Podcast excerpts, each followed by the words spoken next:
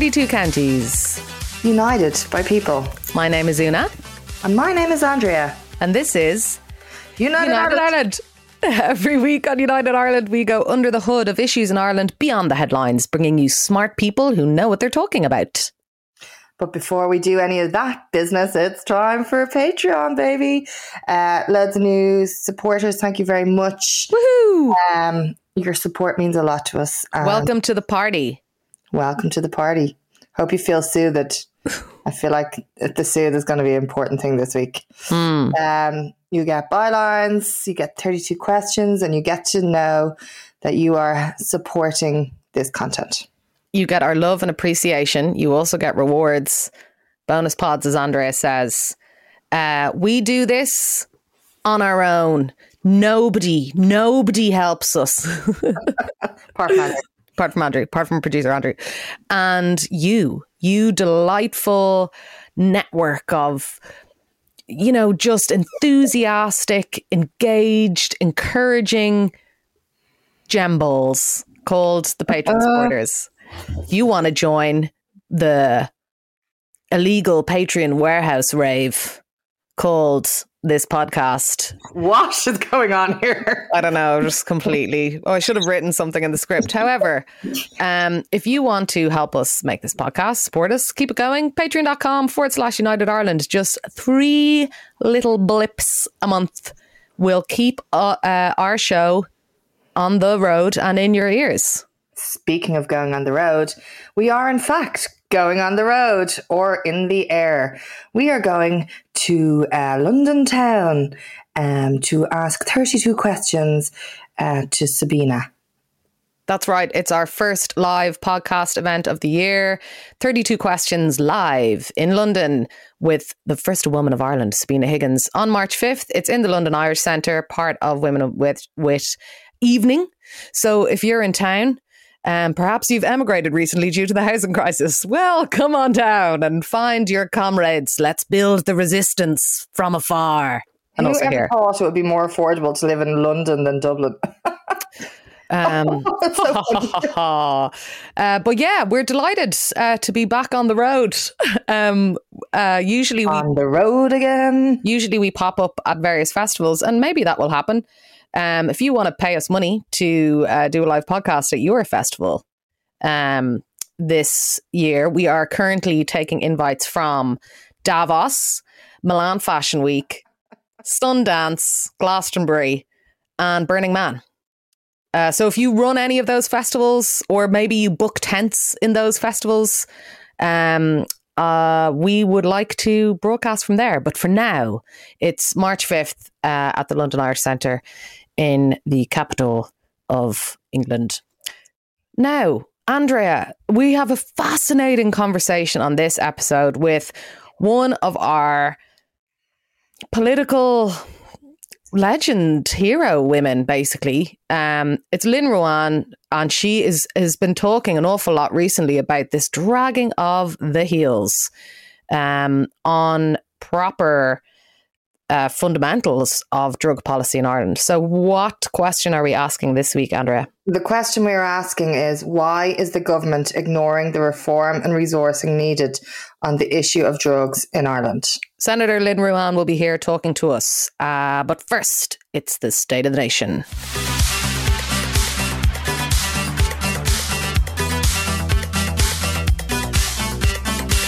What's the state, Andrea? Um, I think the thing we shall all be talking about, thinking about, um, getting upset about is the war that has started in Ukraine uh, this morning.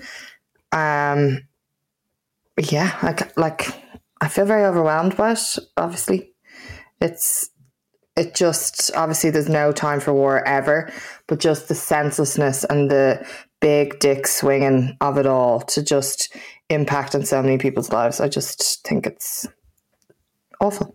It's uh, horrific. It's it's and overwhelming, as you say, and and and surreal. I think, uh, and we'll be we'll be we'll be following. We'll hopefully be getting some interesting um, and different voices for you guys on what's happening in Ukraine at the moment. Um, and solidarity to any of our listeners who may be um, Ukrainian who are listening.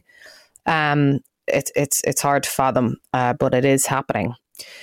Um, closer to home, there are protesters in the air. It feels on Saturday, uh, housing and homeless uh, are having a nationwide action on uh, dereliction and housing. Um, you can go to Twitter to at underscore housing crisis, where you'll find all the details of where they're taking place, um, all over Dublin, all over the country. So try and get to one near you. And also uh, on Friday, there is going to be a protest at the National Gallery of Ireland. Uh, in the ongoing kind of escalating situation there um, with regards to them uh, awarding a contract to run their cafe to Aramark, who are obviously linked to the direct provision system in Ireland. And um, I think there's three artists now have pulled their work uh, from the Zurich Portrait Pride Prize exhibition. So that is not going away. I think it's it's really interesting though that it just shows how obviously Aramark have, you know, done multiple things like buying Avoca and, and obviously they were protested on college campuses as well. Um, it does feel like you know the consciousness is raised so much with regards to the direct provision system and with regards to that company in particular that people just aren't taking it. So well done uh, to the artists who took a stand there and to uh, everybody uh, who's going to show up on Friday. I think there's two int- interesting things about that. One, the head of Aramark is the head of IBEC, which I didn't know about before.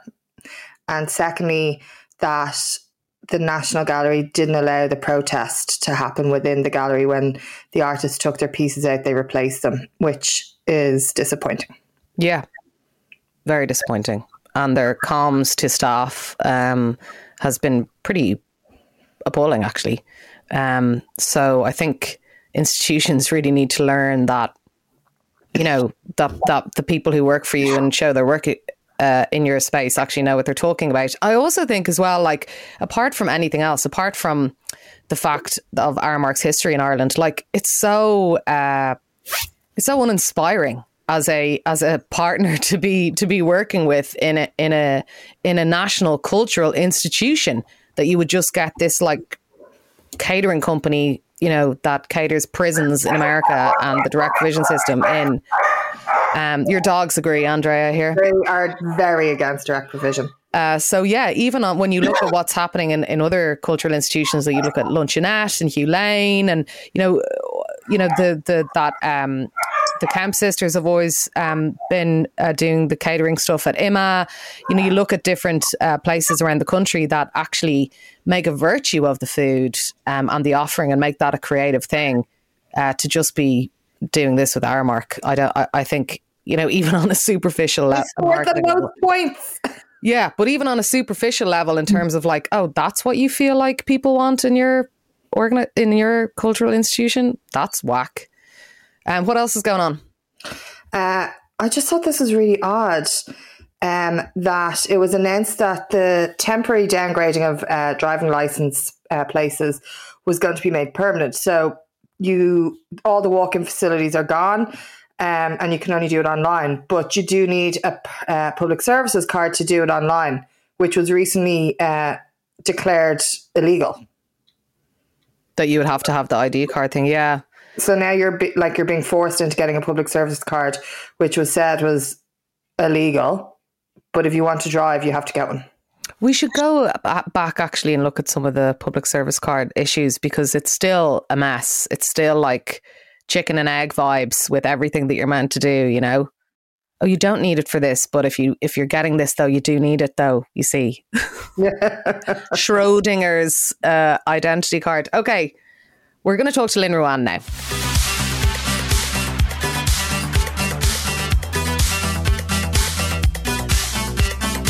So, in recent years, citizens' assemblies have been held on various topics, as you all know, in order to progress legislation um, and referendums with varying results. One of the issues that was proposed to discuss in this format is the issue around drugs and drug addiction and all of the legislation that kind of flows from all of the things related to that. But the government now says a citizens' assembly discussing that won't be held until 2023, with an assembly on a directly elected mayor taking place before that, um, for Dublin anyway. Uh, various campaigners and legislators have been have strongly criticised the delay. Ireland has a pretty bad record um, when it comes to issues of addiction. Uh, the default position often seems to be just to ignore it and not properly resource the various things that are needed to help people through uh, their recoveries. Senator Lynn Ruane has worked tirelessly in this area. She's joining us now to talk through what's needed, where the state is failing, and how things can be better. Hello, Senator. Hello. um, when was the idea of a citizens' assembly on this issue proposed, and what do you think it could achieve?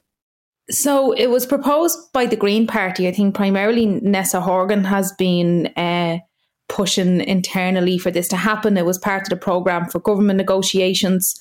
Um, you know, as as a senator, I'm obviously not part of government negotiations, or you know, wouldn't be as an independent. But we do often contact um, different parties and people that are going into those negotiations in the civil engagement group we'd make an effort to start communicating really important things with them hoping to kind of just yeah make sure certain things are on the table I suppose the Citizens Assembly was a Green Party initiative in, in, in this area. But before that, I don't think there was much mention of a citizens assembly on it but i think at this stage so many of us just clung to that then because we had kind of been fobbed off in various different ways up until that point. Um, in a sense we've had um, in in 2017 we had a public consultation that had 22,000 submissions to a say on one one policy aspect, which is decriminalisation. Mm. Like 22,000 submissions. That has never happened on any other issue in the history of the state. 22,000 submissions. So for me, when that was ignored and watered down, um, and everything that kind of uh, flowed from that process, for many of us then the citizens assembly even though we know the stuff that needs to happen we were like well maybe this is an opportunity to have that kind of a conversation that's not got bias in it or emotion or you know i think senator mcdowell actually said in the chamber yesterday and it keeps ringing true um, in my head all night when i think about it he admitted to being scared as the justice minister to address this issue.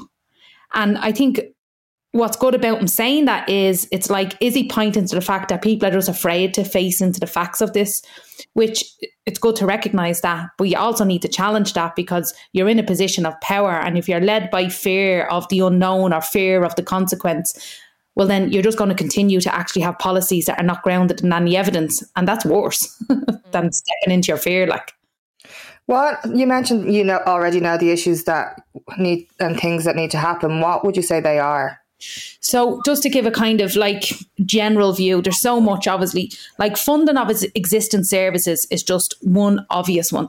They are struggling and have been since uh, they were struggling before austerity, but obviously particularly more since then. And they've never had any funding increase.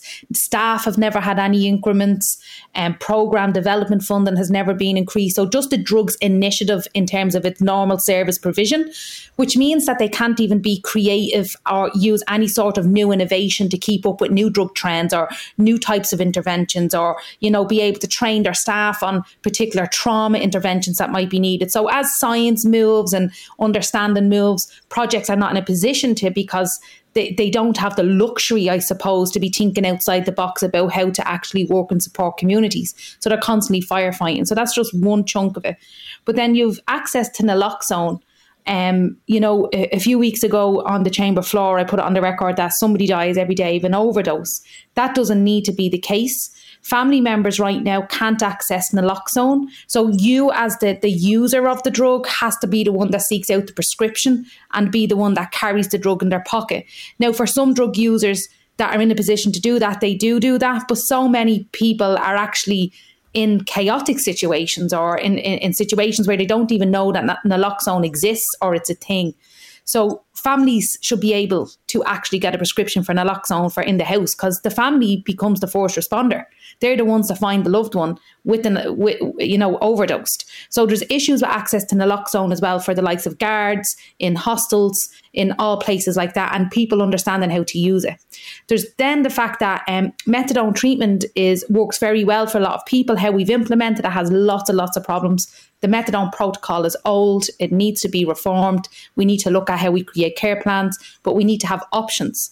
So right now, methadone is really the cheapest option but it might not, necessar- not necessarily be the best option for everybody. But so there's no choice. So you have the likes of Suboxone. You also have some states and countries beginning to look at and, and have used uh, heroin assisted treatment. So clinical grade heroin instead of using the likes of methadone. So these are conversations that we also need to have. And then you have the safe injecting facility being held up. And then in a sense, it's a little bit outdated as well because intravenous drug use is actually reduced. So, what you need now actually is a safe consumption site where crack cocaine as well can be used with safe paraphernalia.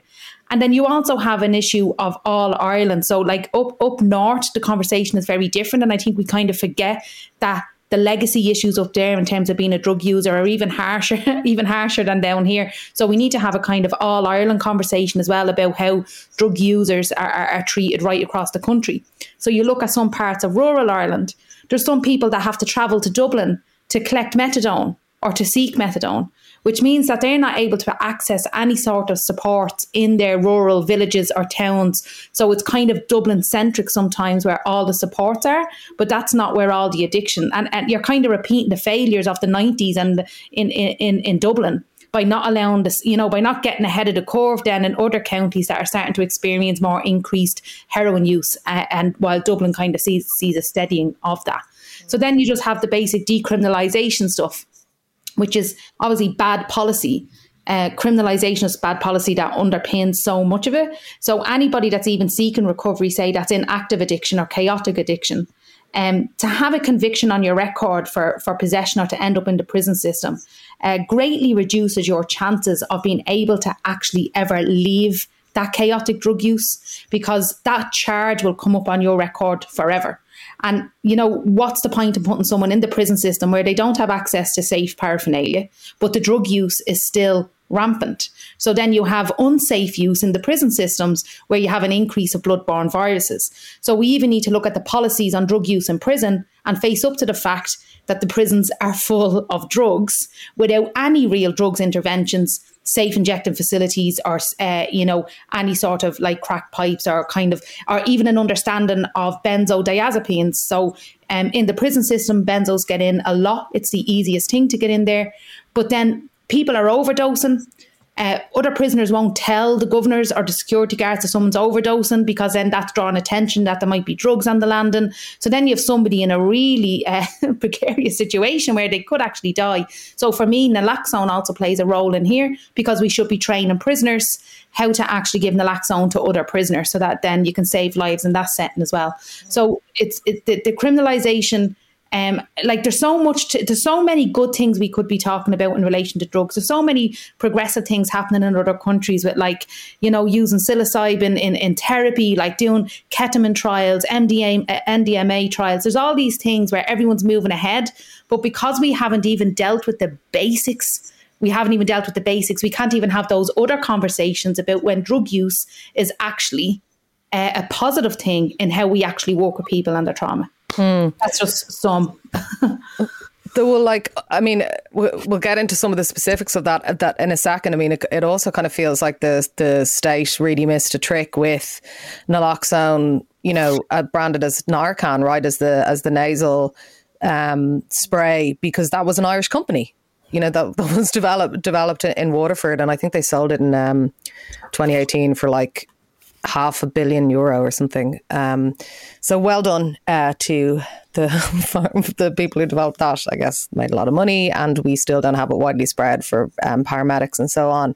But you mentioned there um, Dublin. Like the, the mistakes of the 90s and the mistakes of the 80s as well. Um, the city has historically been abandoned when it comes to the impact of drugs, particularly around heroin and the impact that that had. I mean, it changed the the face of the city really in many ways, and you can identify the how that um, also impacted um, gentrification and um, people being priced out of places uh, relates back to the the places that were most damaged by by the heroin epidemic as well.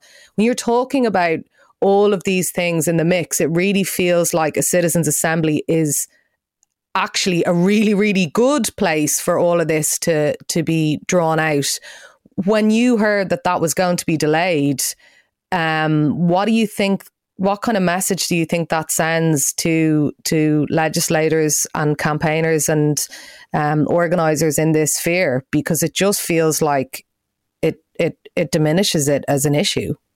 It does. It diminishes it, right? But then you can't help but become paranoid in them spaces then as well. Like sometimes I'm like, am I am I just now verging into the fact that I can't believe anything that I'm being told, you know? And that's a scary place to get in then because you don't want to become like so skeptical of everything. So I thrown myself passionately into the idea of a citizens' assembly because I want to engage in these processes positively and to give my expertise and to give my energy alongside the government. You know, it's only when they then deviate that I start to go, wait, hang on a minute. But for us looking in, you have like you have to think of the lifetime of the government, right? So if you don't have a citizens assembly to 2023 and i've just given you a snippet of the policy issues that come to my mind like just off the top of my head is in no way covers all of them in relation to detox beds access to rehab aftercare housing all those things are all incorporated in the conversation as well. So a citizens assembly then say sets up in january 2023 runs for nine months so now we're going near to the end of 2023 where they have to draft a report. That report has to come back into the houses. I would imagine on an issue like this, like the Eighth Amendment, a special committee then set up to pull those recommendations and look at the legislative and policy changes that need to come from it. The government doesn't have that long. So for me, I'm going, if you keep delaying it, what you're telling me is you're trying to push us so far away from you having to do anything under this current government formation. And then you have a new government set up where you may have the report, but you haven't had any change. And then uh, campaigners like myself and other politicians that are campaigning and, and, and campaign groups have to start again with a whole fresh makeup of government. So it feels like you're just being reset every single government cycle to the beginning again. So that's what a delay means to me in, in a technical sense, I suppose, and us being able to actually get the job done. It does feel like there is it is a class issue. Like you can't say it isn't when you have a full lack of urgency from the likes of Fianna Fáil and Fine Gael. How do you think there's a way to bring them along, or like obviously you're trying all the time, but how, how do you how do you bring them along? You see, I don't think I'll ever really get them to understand the severity of the issue because, eh, you know, I don't think politicians spend enough time actually really uh, intellectualizing, understanding, philosophizing, thinking about how all these issues connect to one another. You know, people are so uh, determined to just get elected again or you know i think the Seanad is a great place to have these conversations. And i think if we had more politicians even from parties that aren't from communities like mine actually not just be trying to get into the Dáil and doing like localized work they'd be able to engage in this big picture stuff you know? And that's what the Seanad should be doing is that big picture national question stuff. And this is one of them. And i think unfortunately um, politicians have no foresight they're never looking forward. They're never looking past terms. They're never looking past reports. Like they're not thinking 10 years into the future, 15 years into the future. They just lack foresight.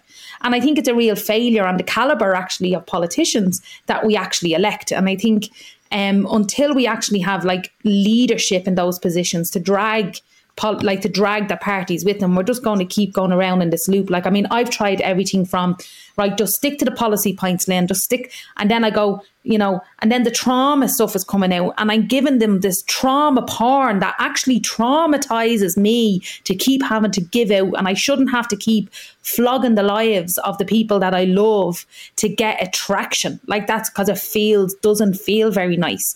So then I've tried to tell our stories, our realities. I've tried to provide briefings. I've written reports. I've written policy documents. I've written legislation. So I'm constantly trying to present the same information in various different ways. And I do think it's getting some support. You know, like one or two Fine Gael people walked out of room yesterday as to not vote against my amendment. You know, you start to see that there's like once you get one, two, three people go, no, we need to do something within their own parties, that's when they start to weaken. But unfortunately, some people um, don't actually exercise their own independent thought. So I do believe there's more people than we believe actually care. But it's a real weakness, I think, on behalf of our politicians that they don't actually take a stand and they just abandon conviction and principle on, on, on this stuff. But I do think our communities are affected completely differently.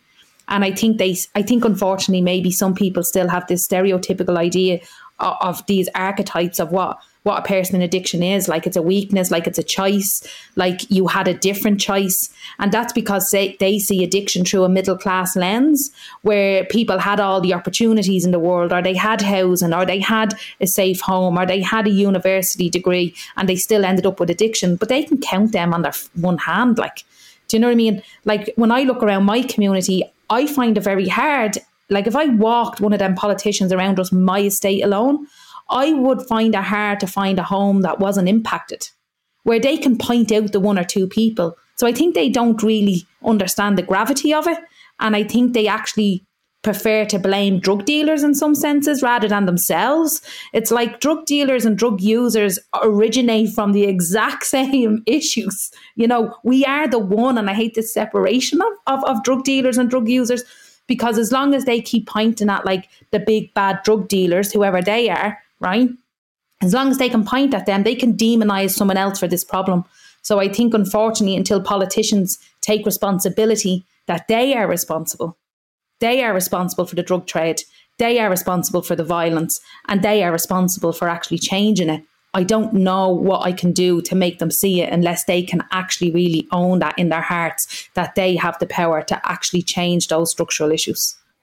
It's sad when you kind of and I'm sure you're you're you're you like you're doing so much on this issue and you're advocating so passionately and so brilliantly and so expertly on it but yet like so many other things time and time again you and polit- other politicians of your caliber are coming up against this mush of just not caring just like just actually not giving a shit basically I mean, that's so cruel, but like it's it's kind of true.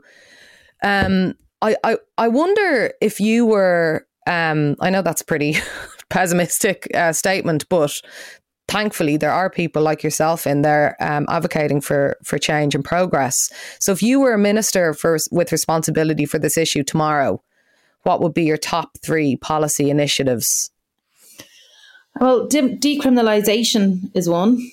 And what's the story? Because there was all this stuff uh, like a couple of years ago that that there was um, possession of cannabis and stuff like that was being decriminalised.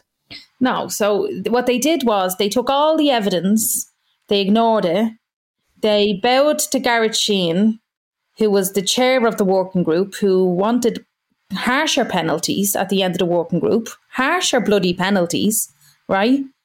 And they ignored all the evidence, both uh, national and international evidence that they got to that committee, as well as the consultation. They came out with an option that wasn't recommended in any of the, the, the consultation processes. That on the first occasion, it would be a health issue. And then from there on in, it would be a, a, a potential justice issue like adult caution.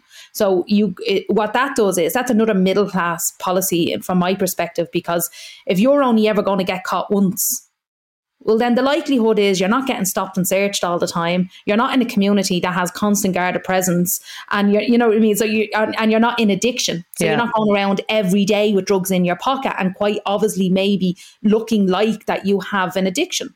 So that only serves people who are only ever going to get caught once. Right? Yeah, like Which people who get lifted down at electric picnic, like the one yeah. time in their life ever. Yeah. Yeah. And that's all that that's going to serve.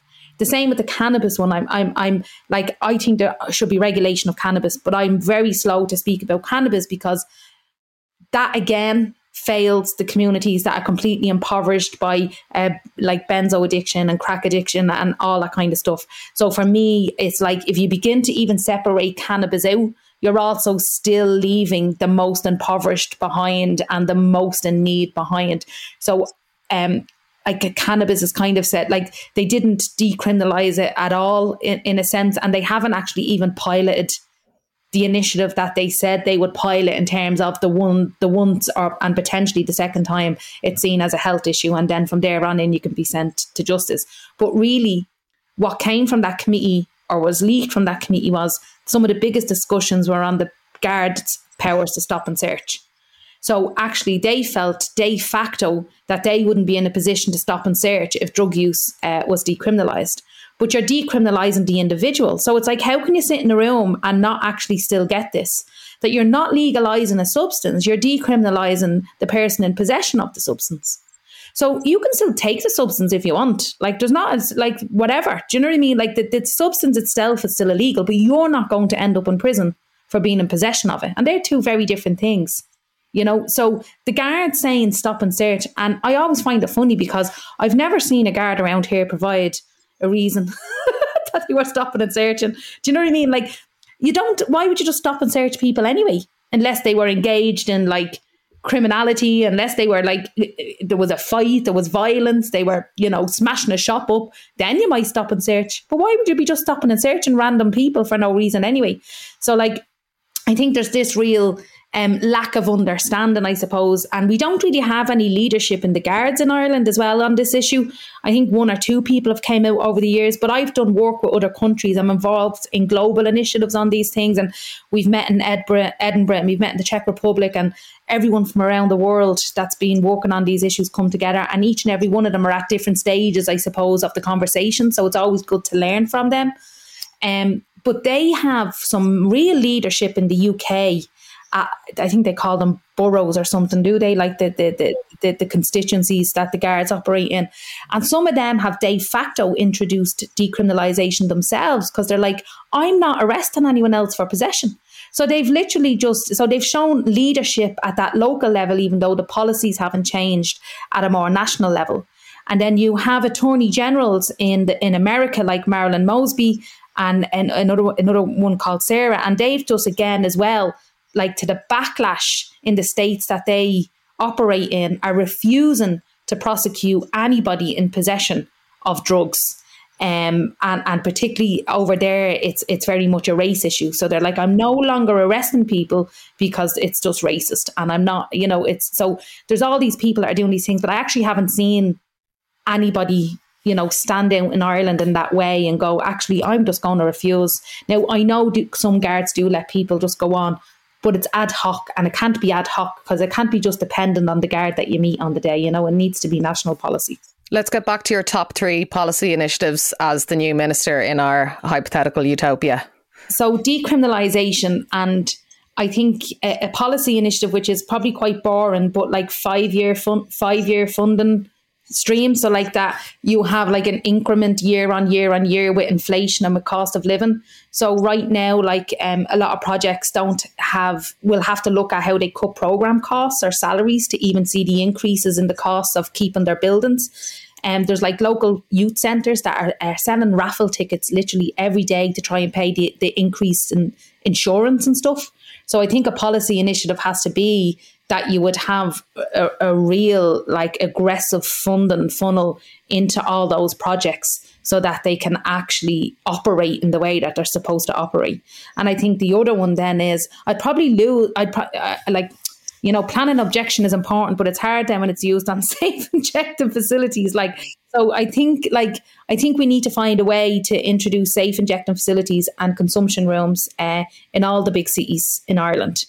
And I think An Bord Pleanála need to be completely reformed so that they can actually adequately fight these cases in court because I don't think they're actually uh, doing what they're supposed to do in terms of making sure that they're so organised and so on top of their briefs and so understanding that when it gets to court, you know, that they're actually winning these cases, but they're losing more than they're winning, I think, at the moment. So, you know, so I think that the, the consumption, it's hard because then the zone and all as well. So anything that saves lives. So, you know, I think it's hard to pick. It's hard to pick three policies, but I'm sure I'd. Uh, I'm sure. I'm sure there's three policies if I thought about it that were umbrella policies of all the other policies. There'd be probably three policies that would change a load of the other ones. Yeah.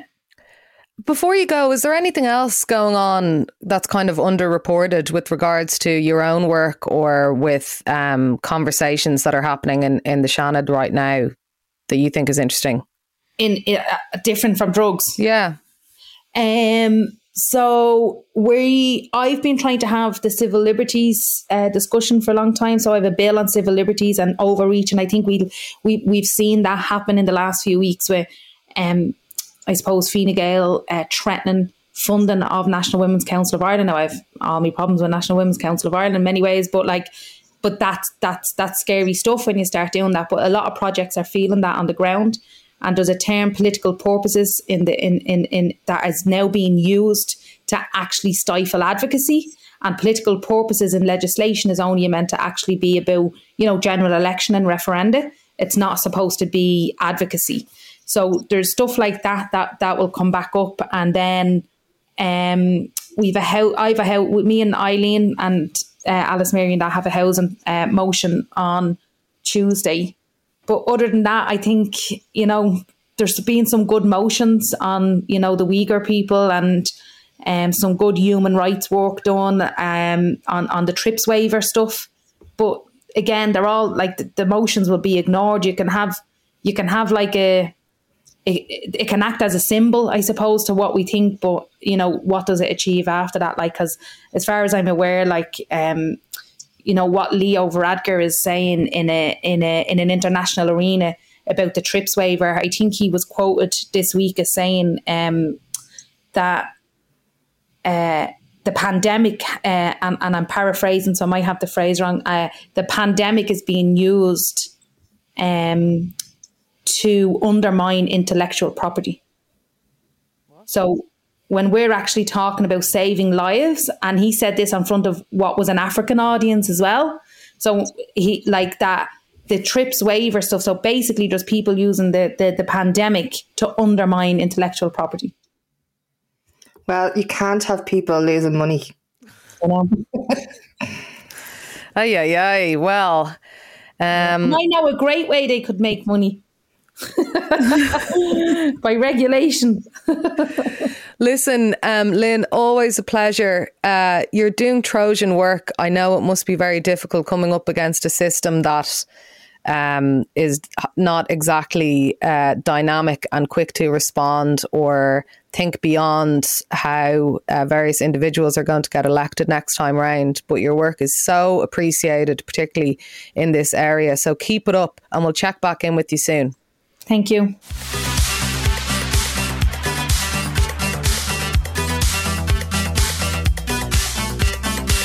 Now it's time for Get in the Sea. Andrea. I'm going stateside this week for who can get in the sea. They can get in the Atlantic Ocean, uh, which is not a sea, essentially. Uh, but Texas Governor Greg Abbott, obviously a Republican, has called on citizens to report parents of transgender kids for abuse if they are uh, in, if they're engaged in gender affirming treatments. Well, that, that fuck off, basically. Like, it's just outrageous. That's it. It can get in the sea.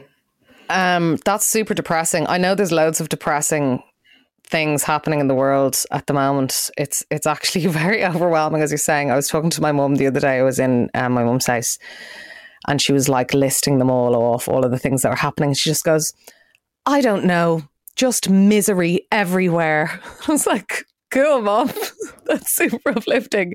So if you're feeling that there's misery everywhere, don't worry, things will get better, and everybody is feeling very overwhelmed right now. I got a lot for a long time and now. I am waiting for that to kick in. Don't worry.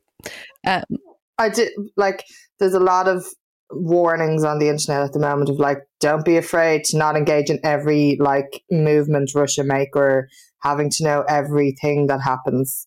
Um, and I think it's worth saying that. Uh, now it's time for It's Bananas. I don't know why I'm laughing, but like I've just been very overwhelmed all day and I just can't get over war. I think war in itself is bananas. Like it just is the most awful, awful, awful thing in the world, and why you would ever want to engage in it, or like it's psychotic, and the effect it has on people. It's just I can't. The only way I can put it into words of how I feel about it is to call it bananas. Fuck war, I think, is a good statement, always an evergreen one. Um, and all of the people who perpetrate and fetishize it go away, leave everyone in peace. Okay, we'll have a little bit of an uplift now. It's time for our fave bits.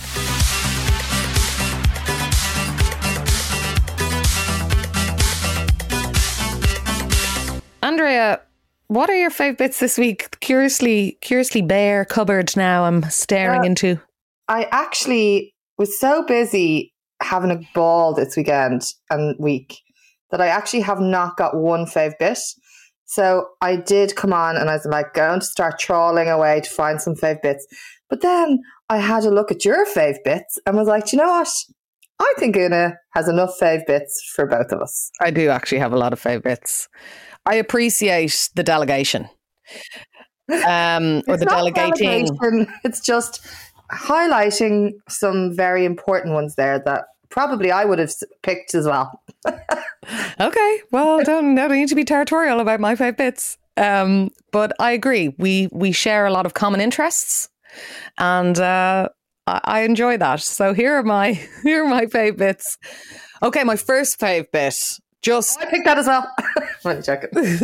everybody stop everything that you're doing and figure out how you are going to see An Cailín Ciúin when it comes to cinemas. It was on in uh, the Dublin International Film Festival this week. I was lucky. I couldn't make it to that, but I did get a screener from the producer, which I watched last night.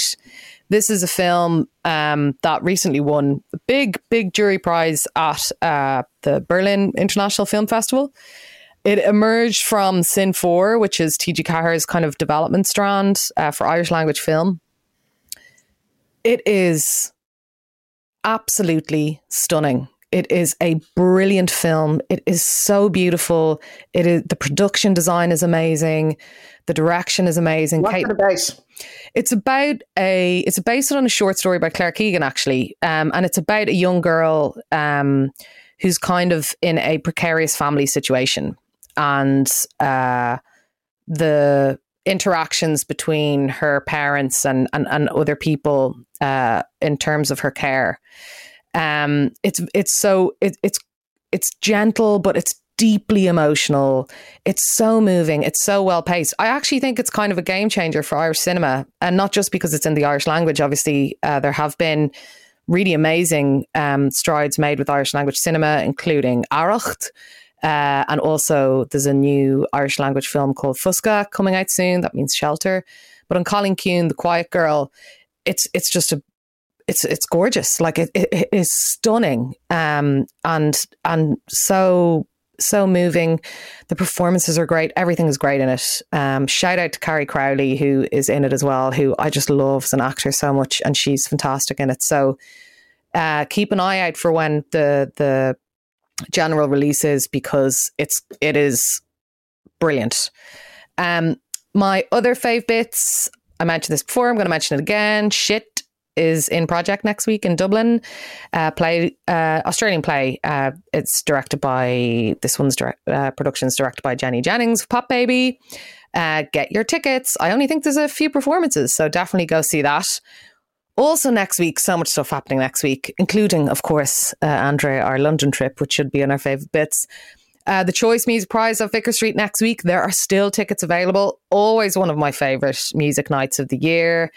Um, of the 10 nominees, there are seven playing. So Elaine Mai, For Those I Love, Houseplants, Kojaque, Mick Flannery and Susan O'Neill, Soda Blonde and Villagers. The other nominees are Saint Sister, Orla Gartland and Bicep. Always a fun night um, for the music industry and music fans.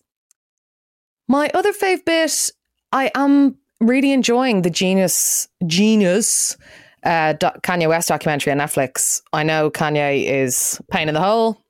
Uh, he's also, you know, creative, you know, genius, I guess you could say.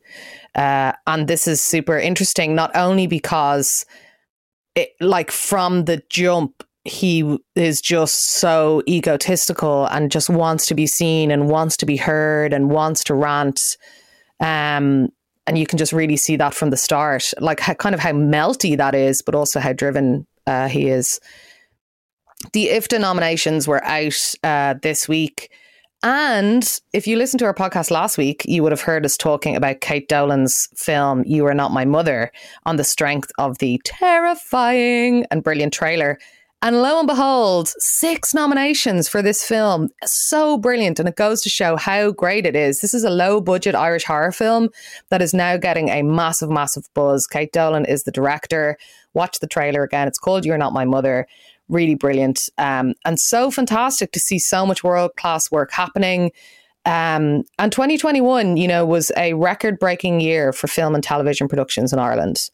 Um, more productions, more money going into the economy. I think in the Irish econ- economy alone last year, it was worth half a billion quid for these. Um, all of the work that's happening. Anybody, of course, who works in film and TV at the moment knows the the extent of this happening and the, and the uh, demands on crews and amazing uh, international and indigenous productions happening all over the place. So the industry is flying, and that's great to see. On that, the buzz is building, of course, for conversations with friends. Um, I didn't mention it last week. This the television adaptation, of course. I watched the trailer. Did you watch the trailer? Do you care about this? I still haven't seen the other one. Normal people. Normal people. Yeah, and I started reading the book and I had to give up. I was like, no. Fair enough. Um, horses for courses, but I'm ex- I'm excited about that as well. I'm also excited about another series that Element have done called The Dry, uh, which is by uh, I think it's directed by Paddy Breathnach and Ciarán Hinds is in it. Obviously, Ciarán Hinds flying high with his Oscar nom uh, from Belfast, the film. My other fave bit: the time is now. It has returned. Spinster, the uh, queer night um, for women and others uh, at Grand Social this week. I'm excited. I'll see you all there. Also, uh, Dublin Digital Radio is throwing a party in Dublin on Saturday night. Free tickets for their Patreon subscribers. You can check out the deets on their social media. Um, speaking of music en general. I forgot to put this in, but it is a fave bit of mine. I went to so one of my favorite nights in Dublin is called Still Space, and it's an um, a live ambient music night at Unit Forty Four on Prussia Street in Stoneybatter, and uh, it was on again on Tuesday, I guess Tuesday or Wednesday this week. Can't remember. And I went again, and it's just so enjoyable it's just like such a vibe. So chilled out, obviously, because it's ambient music, and you just like sit there and you watch these musicians like making live ambient music. Some of it improvised, some of it not, and then you go home, and it's pretty good. I would recommend it. It uh, sounds like this is very judgmental. It's very, very hipster vibes and Stoneybatter. I mean, may I guess so. Like I don't know. I mean, the the the venue is called Unit Forty Four. It's run by Kirkos Collective. Um, they have it for a while, I think, and they're just doing a lot of free or very cheap, um, improvised or experimental musical things in it. So I don't. It's not like full of wankers, if that's what you're saying. Um, it's it's about the art that's being made rather than the scene. Yeah, no, no, it's not. I mean, obviously, you know how allergic I am to those uh, that kind of thing, um, and this is not that. Uh, this is a really, really interesting and good vibe, and it's great to see it. So I recommend both Still Space and also um, the various goings on at Unit Forty Four in Dublin Seven. If you have not been to IMMA in Dublin in the evening time in the dark to see the installation that Aoife Dunn has in the courtyard called Dreamsphere. This is the final weekend, and I would recommend that you go because it's totally trippy and brill. Uh, amazing video installation, giant installation with like sound and stuff in the courtyard there, and it's like a vibe. It'll definitely stimulate your brain. She had um, a different piece every night down at the I Push thing, the wall of create. I can't remember what it's called. Don't you know on the canal? Oh yeah, Uh, she and it changed every night for seven nights.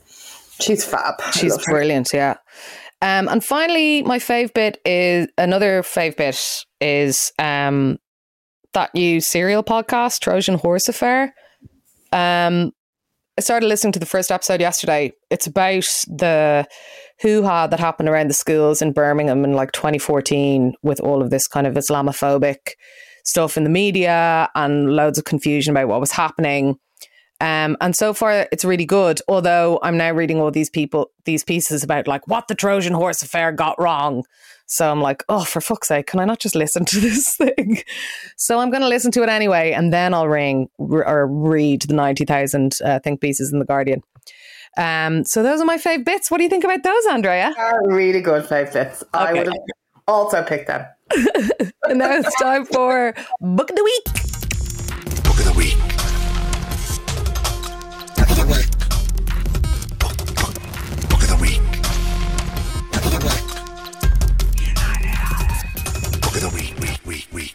Week, week. Book of the week this week is Hole in the Head. It is a new zine from Jack Scollard as part of a new project called Smut Press. That's launching in Hen's Teeth on Thursday of this week. Uh, previous zine uh, made by the same person was called Reverie, which I loved. Uh, so get a hold of this one. And yeah, new little indie zine vibes of deadly queer brilliance into it. You have your own range of zines. I I make zines all the time. Yes, I do. Um. Oh, it's because I finally put some of them on Instagram. You're saying this, is it?